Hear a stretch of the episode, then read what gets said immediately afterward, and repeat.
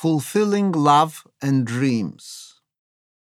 For the first five years after graduating from university, I was mighty busy running several businesses at the same time riding horses, climbing mountains, hunting, reading, making friends, going out ballroom dancing, exploring the countryside. I also tried to sign up for flying lessons, but my mother screamed at me, You survived Dachau and now you want to kill yourself? So, out of respect for my mother's fears, I delayed learning to fly. A friend took me flying in a Tiger Moth aeroplane, and we did a dead loop, flying in a full circle vertically, upside down. I loved it. Then I began thinking that I would soon be 30 and that it was time to find a woman I could love all my life. I began looking with purpose. It took me a while, yet I had an enjoyable time searching. One day, while visiting Johannesburg on business, I called the telephone number someone had given me for a blind date. People kept giving me telephone numbers. They must have felt I was in need. I called Esme Cohen. She was away in Europe. No problem. I called again a few weeks later, and Esme was back in town. I invited her for tea in the afternoon. I had tickets for the following night for a flamenco dance troupe that was visiting from Spain. I always loved flamenco dancing. Now I had to decide whom to invite. After having tea with Esme, I had no doubt whatsoever and invited her to the show. I was very happy to meet such a delightful woman. After that, things happened very fast. Soon we had dinner together, and I told her that when we got married, we would go to Europe, across the whole of Europe. She pointed out that I had not asked her yet.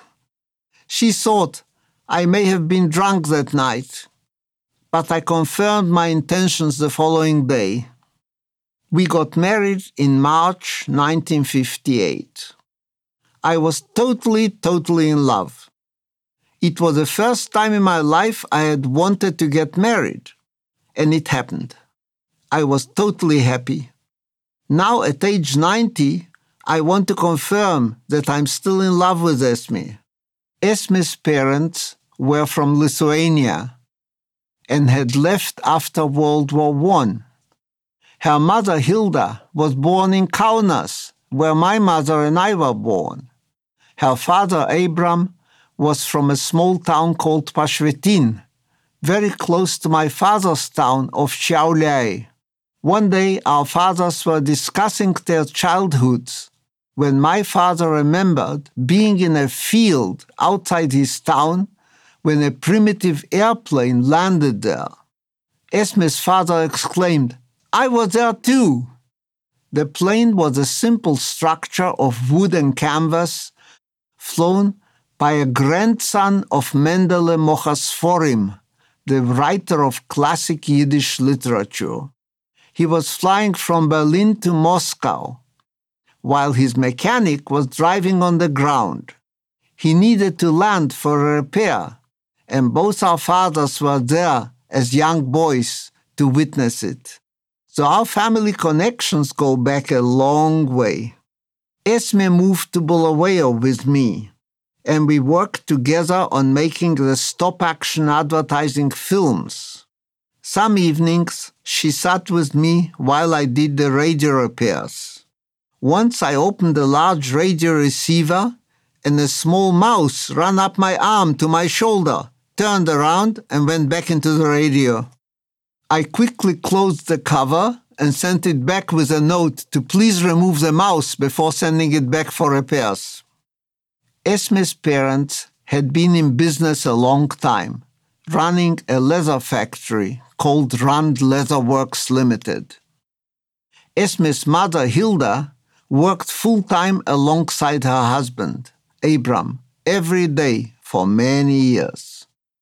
Later, their sons, Norman and Lou, joined in Lou had graduated as a mechanical engineer and after a stint in the mines, joined the factory. Norman became a skilled buyer and manager. Esme, after graduating with a degree in social sciences, used her skills as a salesperson in the plant.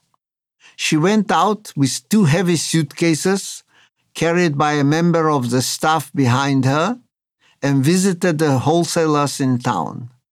After initial amusement from the wholesalers, who had seldom seen a woman selling, she was taken seriously and was very successful. Her father had wanted to cut her commissions to discourage her from going to Europe on her own, but she stood her ground and went off to Europe for a long visit. I met her just after her return. Esme's brother, Lou, visited various exhibitions in Europe and collected some interesting information about the innovative technology of electronic welding of plastics.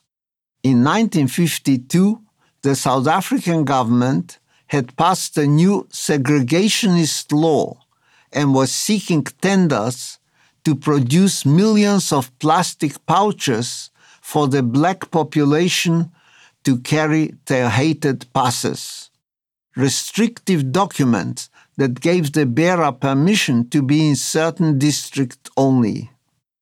Of course, only black people had to carry these. Lou worked out a price with the government without having laid his hands on the new equipment required to produce these pouches. It was a very bold move for the family to accept the large order and give guarantees that they would deliver. Lou flew to Europe and ordered the machines and materials and began this new production facility on the second floor of the leather factory. They named the company Weldo Plastics.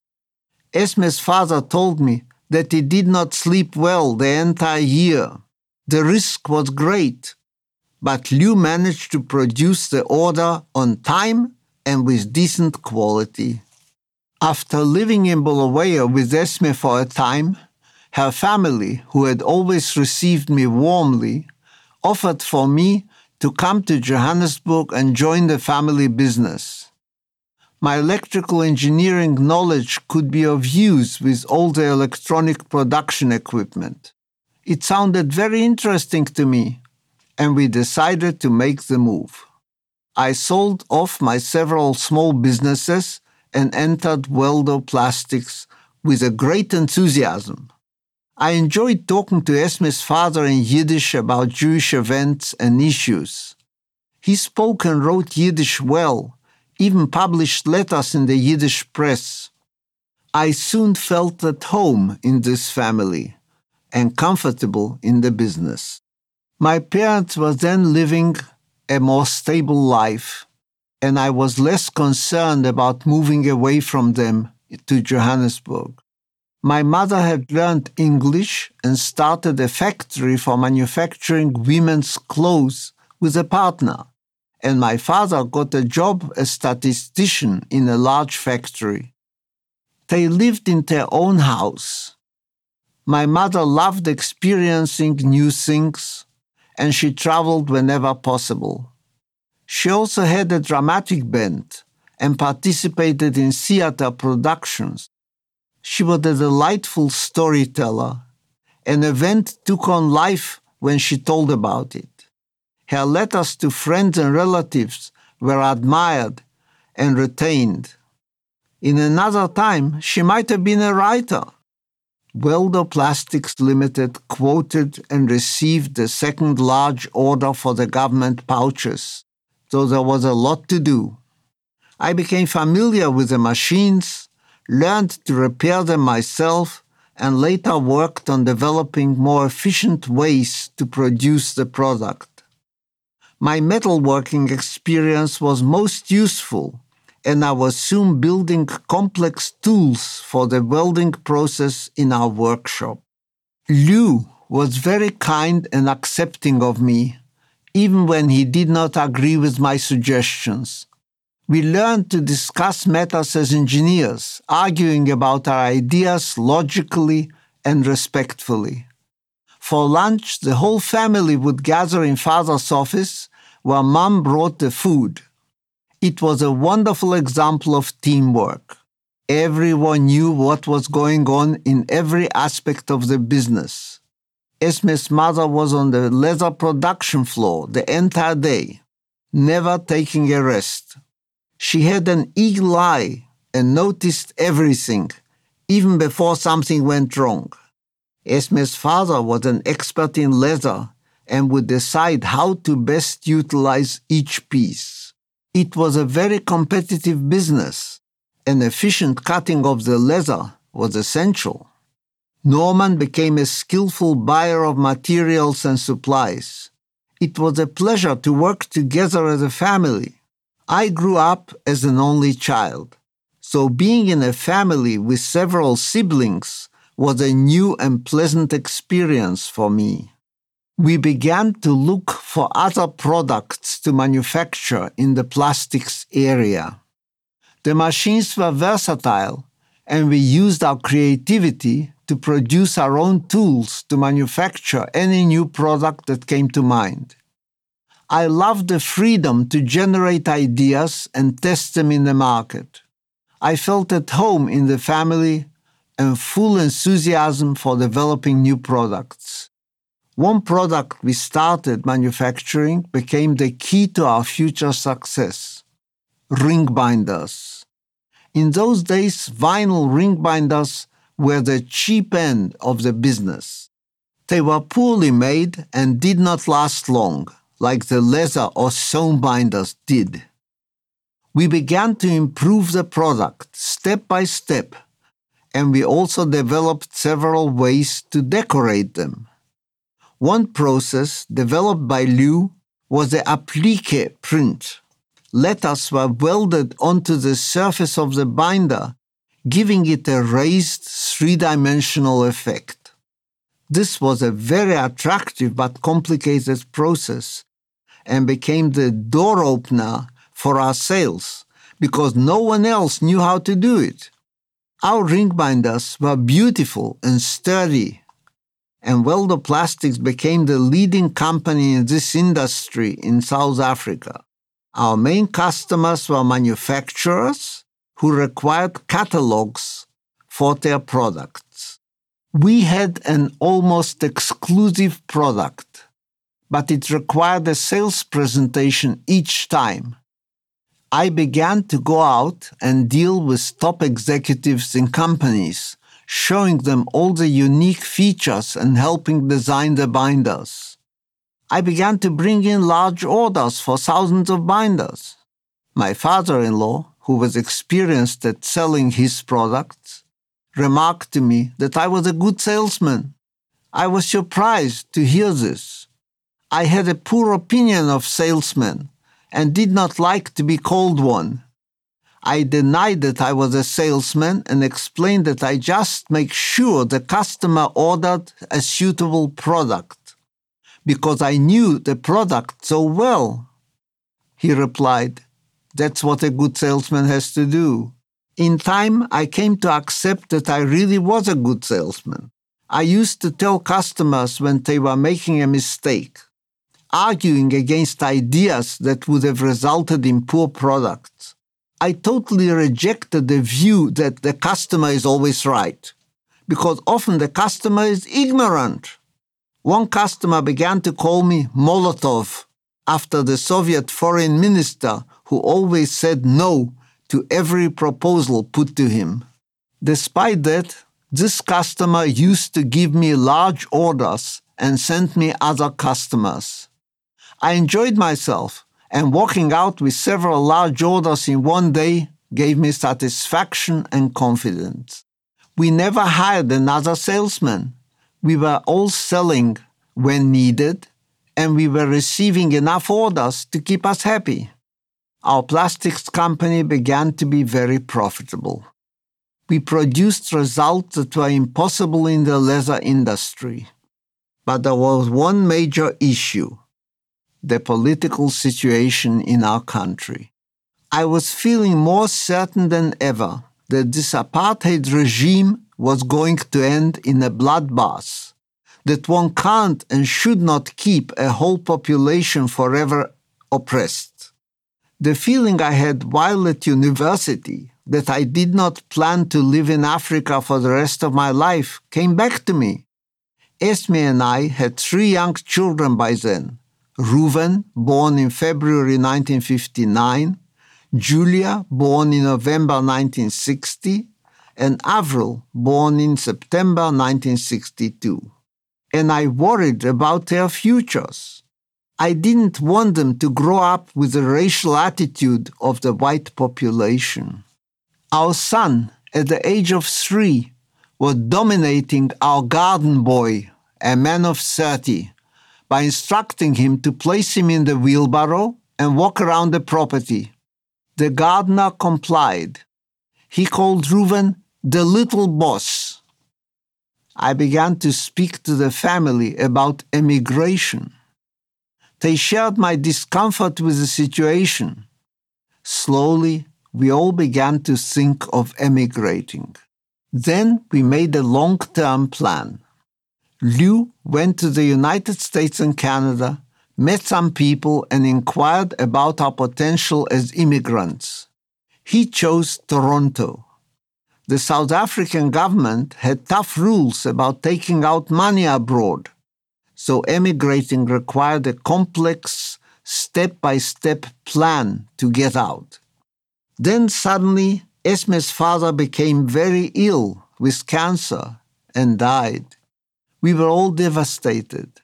Her mother and Norman were running the leather factory. Lou was working to establish a small plastics factory in Toronto and I was running the plastics company in Johannesburg. We started to reduce the leather factory's production, planning to close it down, and I managed to sell the plastics factory successfully. Now we could all move to Toronto. Esme and I arrived in Toronto in 1964, but it took three years before we were all able to gather there. It was a large migration, Lou and Sonia with three children, Norman, Esme and I with our three children, and my parents and Esme's mother, a total of 14 people. We all threw ourselves into work with a small company, which was still named Weldo Plastics Limited. When Esme and I arrived in Toronto, we decided that we needed to integrate into the community. First, we joined Temple Emmanuel, a Reform synagogue. We became active in the life of the synagogue. Esme took on a voluntary teaching job, and I served on the board and at one time served as president. Later, we found the ORT organization in Toronto, Organization for Rehabilitation Through Training after I gave a talk about the two occasions in my life when Ort had served me so well, I was immediately invited to work with them, as was Esme. In time, we developed a close relationship with many friends there. Esme served as president of the Toronto Women's Ort, and I was president of the Toronto Men's Ort. We served for many years and ESME brought in many new members who later served as presidents and volunteers. Through ORT, I became involved in Miles for Millions, an umbrella fundraising organization for many volunteer organizations in Toronto. All faith and charitable organizations were partners. I was on the board, and I learned much from the chairman an important official of Shell Canada. It is an art to conduct a meeting with many members, some of whom do not like each other. I served on the board for many years as a representative for ORT. We had thousands of kids and adults walking 32 kilometers as a fundraiser for all the organizations who were members of the group. It was a great responsibility. Things could go wrong and did. but we raised millions of dollars every year. Around this time, there was an established group of Holocaust survivors that was meeting, and I joined them. We were meeting in the Jewish Federation building, and by the early 1980s, there was a move to build a Holocaust Memorial Center. Many years went by before this could be achieved. I met with Nate Leipciger at Temple Emmanuel, and we became friends. He too was a Holocaust survivor and went through the camps with his father as I did. We both began to speak about our experiences at gatherings. Later, we began to speak at schools. I served for many years on the board of the Holocaust Memorial Center in Toronto after it was built in 1986 and made friends with many survivors. After four years of challenging work and a good deal of worry, our company became profitable. We were all selling, the three of us, even while doing our management duties. Product design jobs, purchasing jobs, machine design duties, fiscal management, and machine purchasing. My special job was training and supervising the sales force. My father took on the warehouse supervision in our factory. He was a skillful record keeper. Our auditors assured us that there was never an error in the warehouse. He did all his record keeping on paper and cards. Later, when we installed a computer program, there were big errors. Esme's mother hadn't waited long before coming to work in the factory. Since she had been working in a factory from the day she was married, she quickly established herself in the finishing and packing department and took over the management of the department. My mother in law was in the factory from opening at 8 a.m. till closing time. She lived in an apartment quite far from the factory, but refused to take any transport but the bus.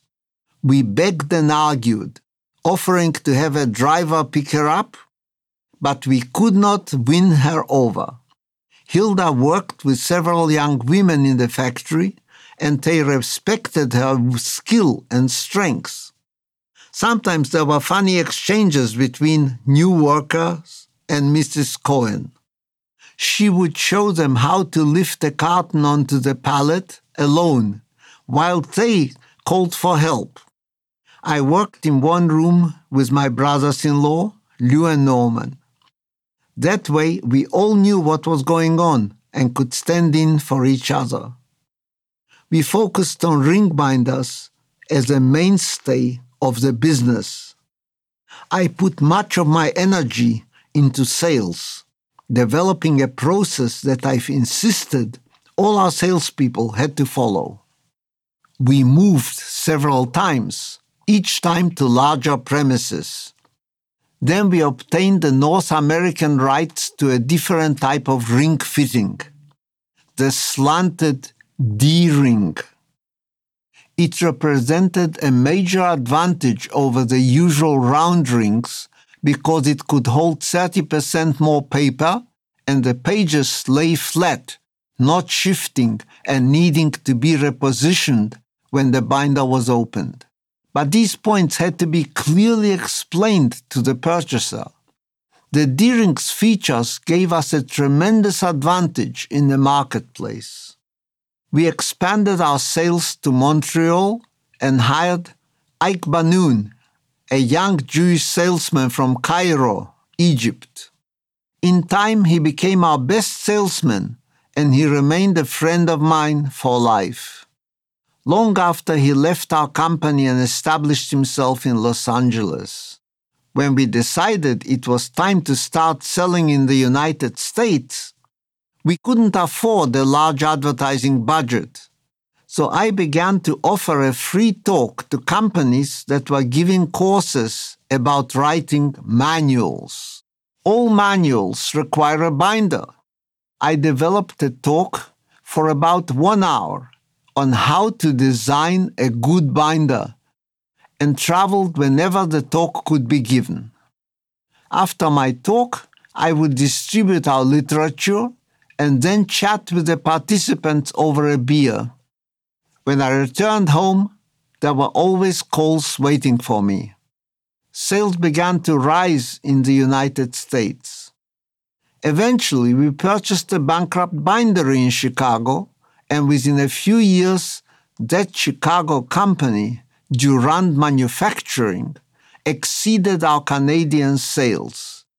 We transferred all our technical and sales techniques to Chicago and were soon supplying the largest American companies, like all the auto manufacturers in Detroit, with manual binders and catalog binders.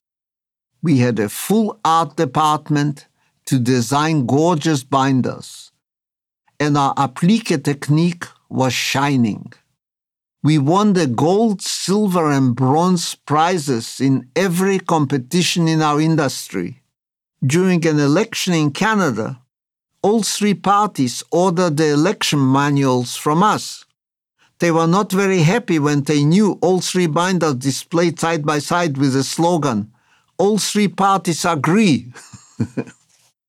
in 1968, on a visit to Germany to see a manufacturing supplier of ring fittings, I had an interesting experience that had a bearing on my war years. When I arrived at the airport, I was greeted by a company representative who said that he would be my translator since the company's staff did not speak English. I assured him that I did not require his services, that I spoke German quite well. He was surprised and asked me where I had learned German, and I replied, in Dachau. That wasn't true. I knew German from Lithuania, but it was my way of reminding them about their Nazi past. The following morning, I spent most of the day in their factory boardroom talking to the president and engineers about products and orders. No one said a word about my history. But after the meeting, the vice president's finance came up to me, pulled me aside, and asked me if I was a Jew. Yes, I am, I said. And you were in Dachau? Yes, again. Come, he said, let's go and have a chat somewhere over coffee. Immediately, I sensed that he wanted to tell me that he had been a Nazi, but I went along with him to a coffee house. When we sat down, he started by telling me that he joined the Nazi party when he was 18 years old. I was not planning to have an argument with him. I just said, I suppose you had to join. No, he said, I wanted to join. Then he proceeded to tell me that his father, who had been a diplomat in the Weimar Republic before Hitler, warned him not to join these bad people. And he had walked away from his father, furious. When his father repeated the advice, he turned to his father and told him that if he said it a third time, he would report him to the Gestapo. He added with amazement in his voice, I was prepared to send my father to Dachau.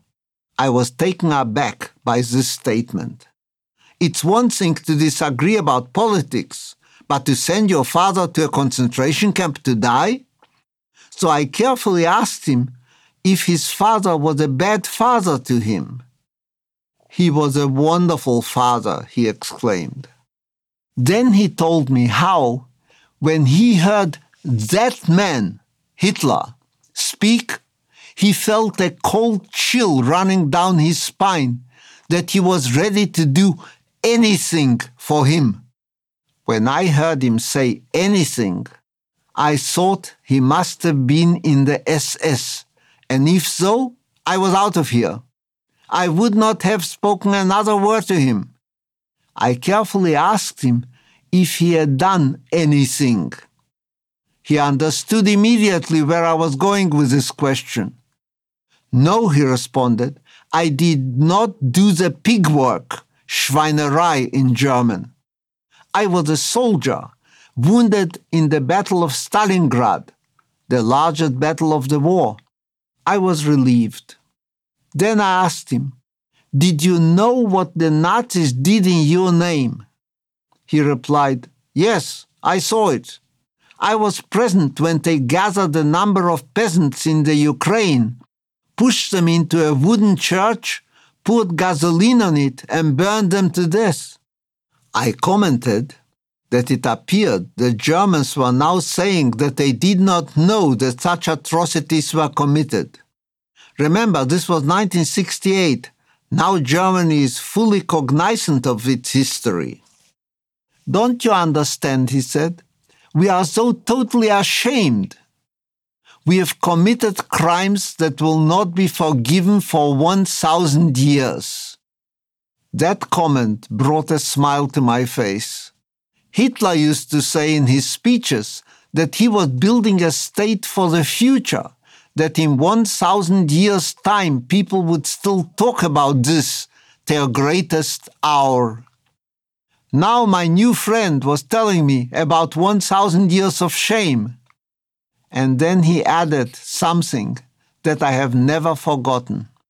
He said, I want you to understand that I joined the Nazi Party not because I wanted to be a murderer, but because I was an idealist.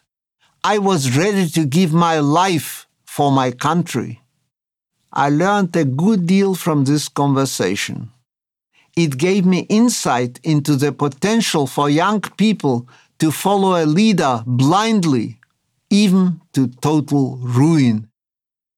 In 1971, I fulfilled the old dream I had as a 13 year old. I purchased a small plane, a single engine Piper Comanche, 250 horsepower, and became a pilot. I had restarted my flying education in 1968, taking lessons and earning my first license in 1969. After 34 hours of instruction, I purchased my plane from Sky Charter and stored it at their hangar at Pearson International Airport. Our good friend Irving Scheuket owned the company. We are still especially close friends with his wife, Dorothy Scheuket, an art collector, and their children. Sadly, Irving died some years ago in 2008. I soon discovered that fog or clouds often stopped me from flying to Chicago or New York. I also had a scary experience in the summer of 1974 when I took my family flying to Nova Scotia and Prince Edward Island. On the way back, we stopped at Moncton to refuel. The clouds were low, but I thought I would be able to stay at 3,000 feet under the clouds. I didn't have an instrument rating, which would qualify me to fly in clouds at that time. And in order to fly, I had to see the horizon at all times. We took off, and within a few minutes, I was totally inside the clouds and could not see anything. I knew how dangerous this was. It takes only a few minutes for a pilot to lose control of an aircraft. Luckily, I had been trying to teach myself to observe the instruments while flying, foreseeing just such an event. I told myself that my test was now if I panicked, we were lost.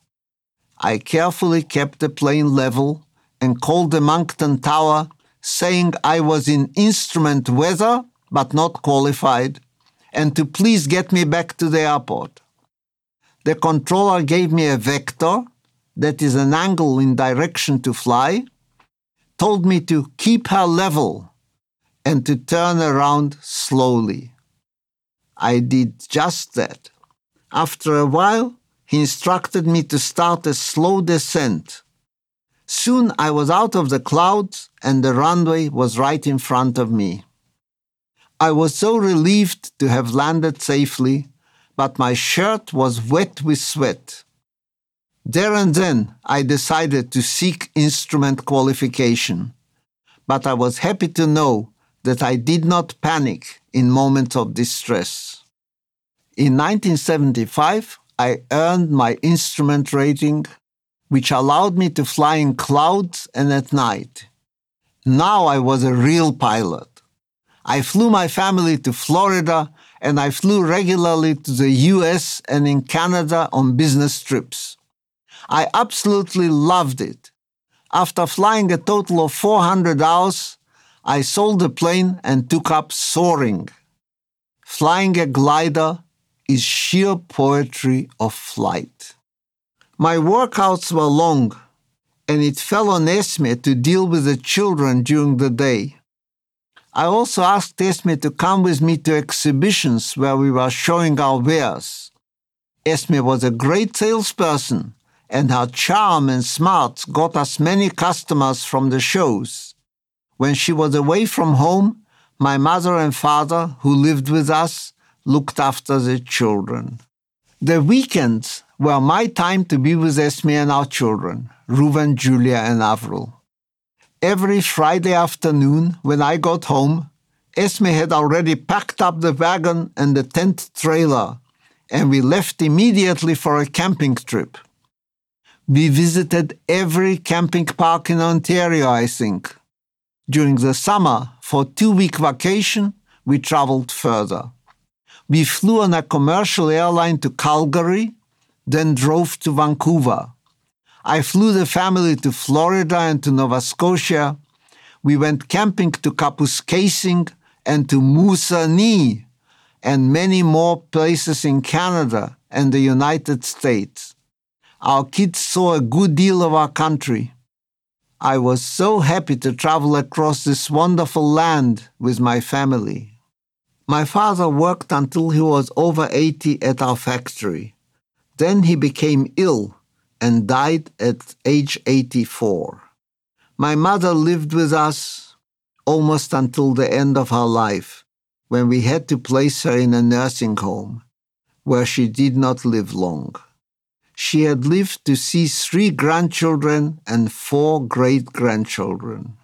She was full of life in her old age though at the end she hated her frailty and dependence and she did not wish to continue in that state.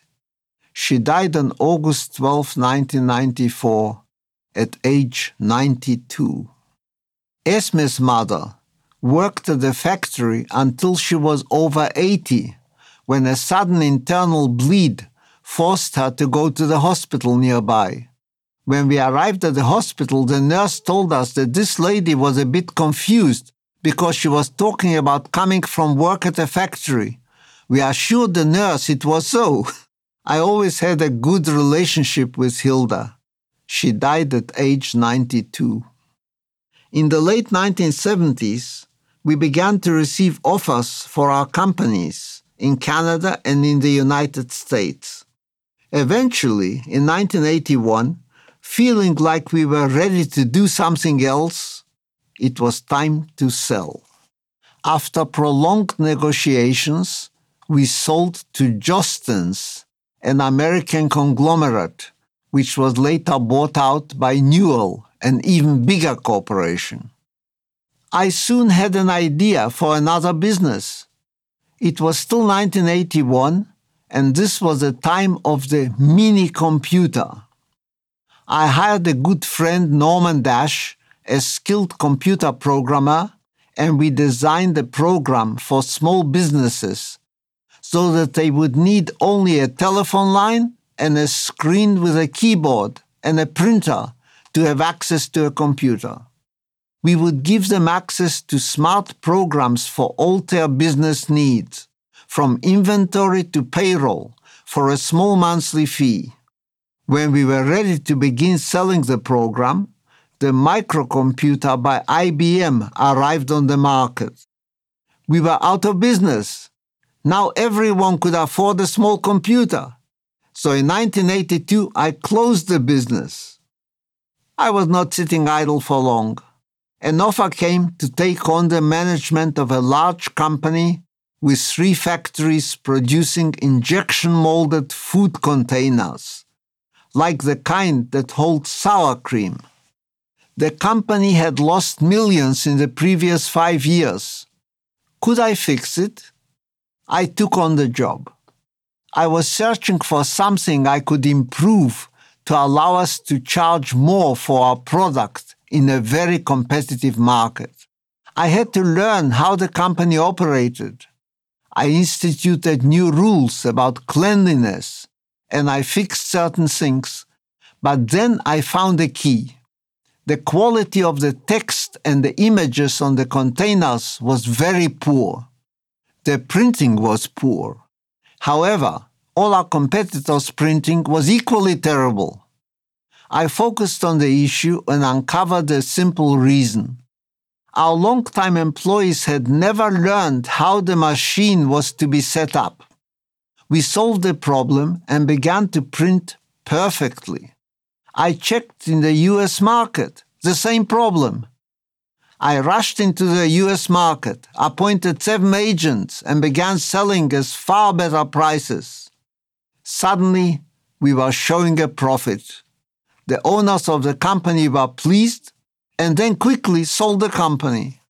I ran a few other businesses when in 1985 Esme decided to start a private vocational school for people who had dropped out of school or just wanted to learn new job skills. Six years earlier, in 1979, Esme had decided to create a special school for teenagers with learning problems when our youngest daughter, Avril, had some problems learning and we could not find a suitable school.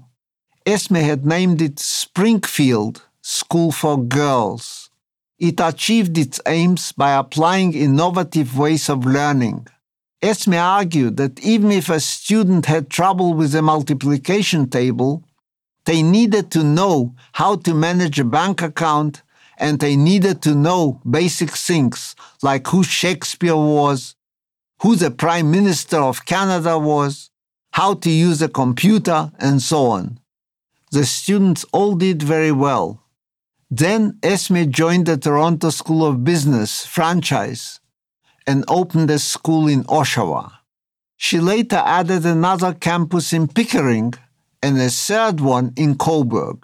It was a very fine school with hundreds of students, and Esme ran the school for 15 years. One day, Esme invited me to join her in the school. I was to develop a program to help the students find jobs after completing their studies. Since I had hired many people in my business career, I knew what to do. I developed a course where we taught them how to find a job by some unusual tactics. I urged the students not to seek work in the usual places, like newspaper ads or notice boards. This was before the internet. Since the competition was too great, and not to send uninvited applications to companies. Instead, they were to find a few companies close to home and then research the details of these companies. Then they were to visit the companies at 5 p.m., go to the parking lot, and ask the exiting employees to give them the name and telephone number of the manager of the department where they wanted to work. After approaching that specific person, they were to display their knowledge of the company and how they could contribute to its success. That method worked very well. We also taught them how to interview successfully, showing them confident gestures to use. A video camera showed them how they conducted themselves during a mock interview and helped them eliminate mistakes in their behavior. We were very successful getting some 85% of students employed within two weeks of completion of the course. I really enjoyed working with the students. Many were very unsure of themselves, and we were successful in building up their self confidence.